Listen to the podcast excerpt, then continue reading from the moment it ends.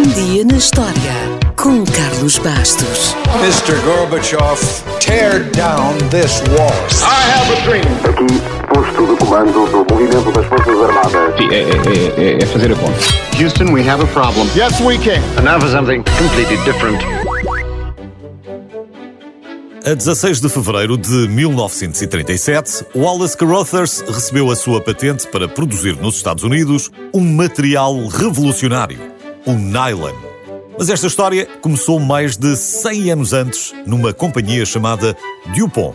No início do século XIX, a DuPont começou por produzir pólvora e evoluiu para tintas à base de celulose até à Primeira Guerra Mundial, quando começou a pesquisar compostos químicos e foi capaz de desenvolver a primeira fibra sintética conhecida como rayon.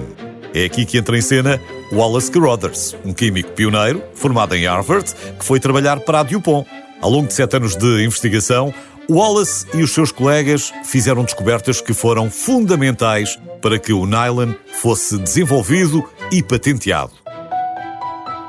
E o nylon foi formalmente apresentado ao mundo na Feira Mundial de Nova Iorque em 1939 como a primeira fibra sintética mais resistente que o aço, mais fina que uma teia de aranha e mais elástica do que qualquer fibra natural.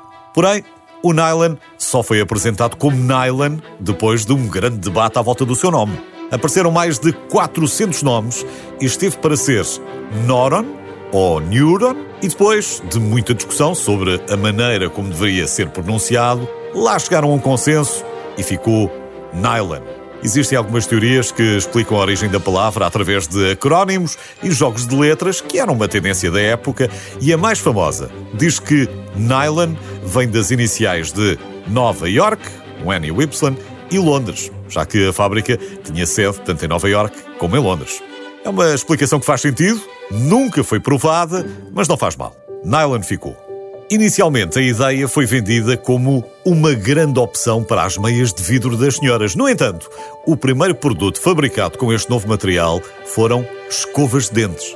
É bom recordar que o nylon foi apresentado em 1939, estava a Segunda Guerra a começar na Europa, e quando os Estados Unidos entraram, trouxeram toda a ajuda possível, incluindo a produção de nylon, que foi logo aproveitada pelos militares para fazer paraquedas, tendas, pneus, cordas ou até suturas em ferimentos, entre muitas, mas mesmo muitas outras coisas. Depois disso, o nylon foi utilizado em todo o lado, desde a indústria automóvel à pesqueira, à medicina, passando pelas novas impressoras 3D e não esquecendo a indústria musical. O nylon também mudou a música. Durante séculos, as cordas dos instrumentos eram produzidas com fibras de grande elasticidade, feitas a partir dos intestinos de animais. Mas durante a Segunda Guerra Mundial, houve uma grande procura desse material para cozer as feridas dos soldados e, como consequência, houve uma escassez de cordas de guitarra. Durante uma turnê nos Estados Unidos, Andrés Segovia, o pai da guitarra clássica, queixou-se das dificuldades de encontrar cordas a um amigo, que era general, e teve a sorte de esse amigo ser amigo da família Dupont. Quando se encontraram novamente, o general ofereceu-lhe algumas cordas de nylon para ver se serviam e, de repente, fez luz. De facto, mudou o mundo, mas demora 650 anos para se degradar e tem um forte impacto no meio ambiente. Estima-se que só ele representa cerca de 10% do lixo dos oceanos. E daqui a apenas 30 anos haverá mais nylon e plásticos no mar do que peixes. Mas essa é uma história para outro dia.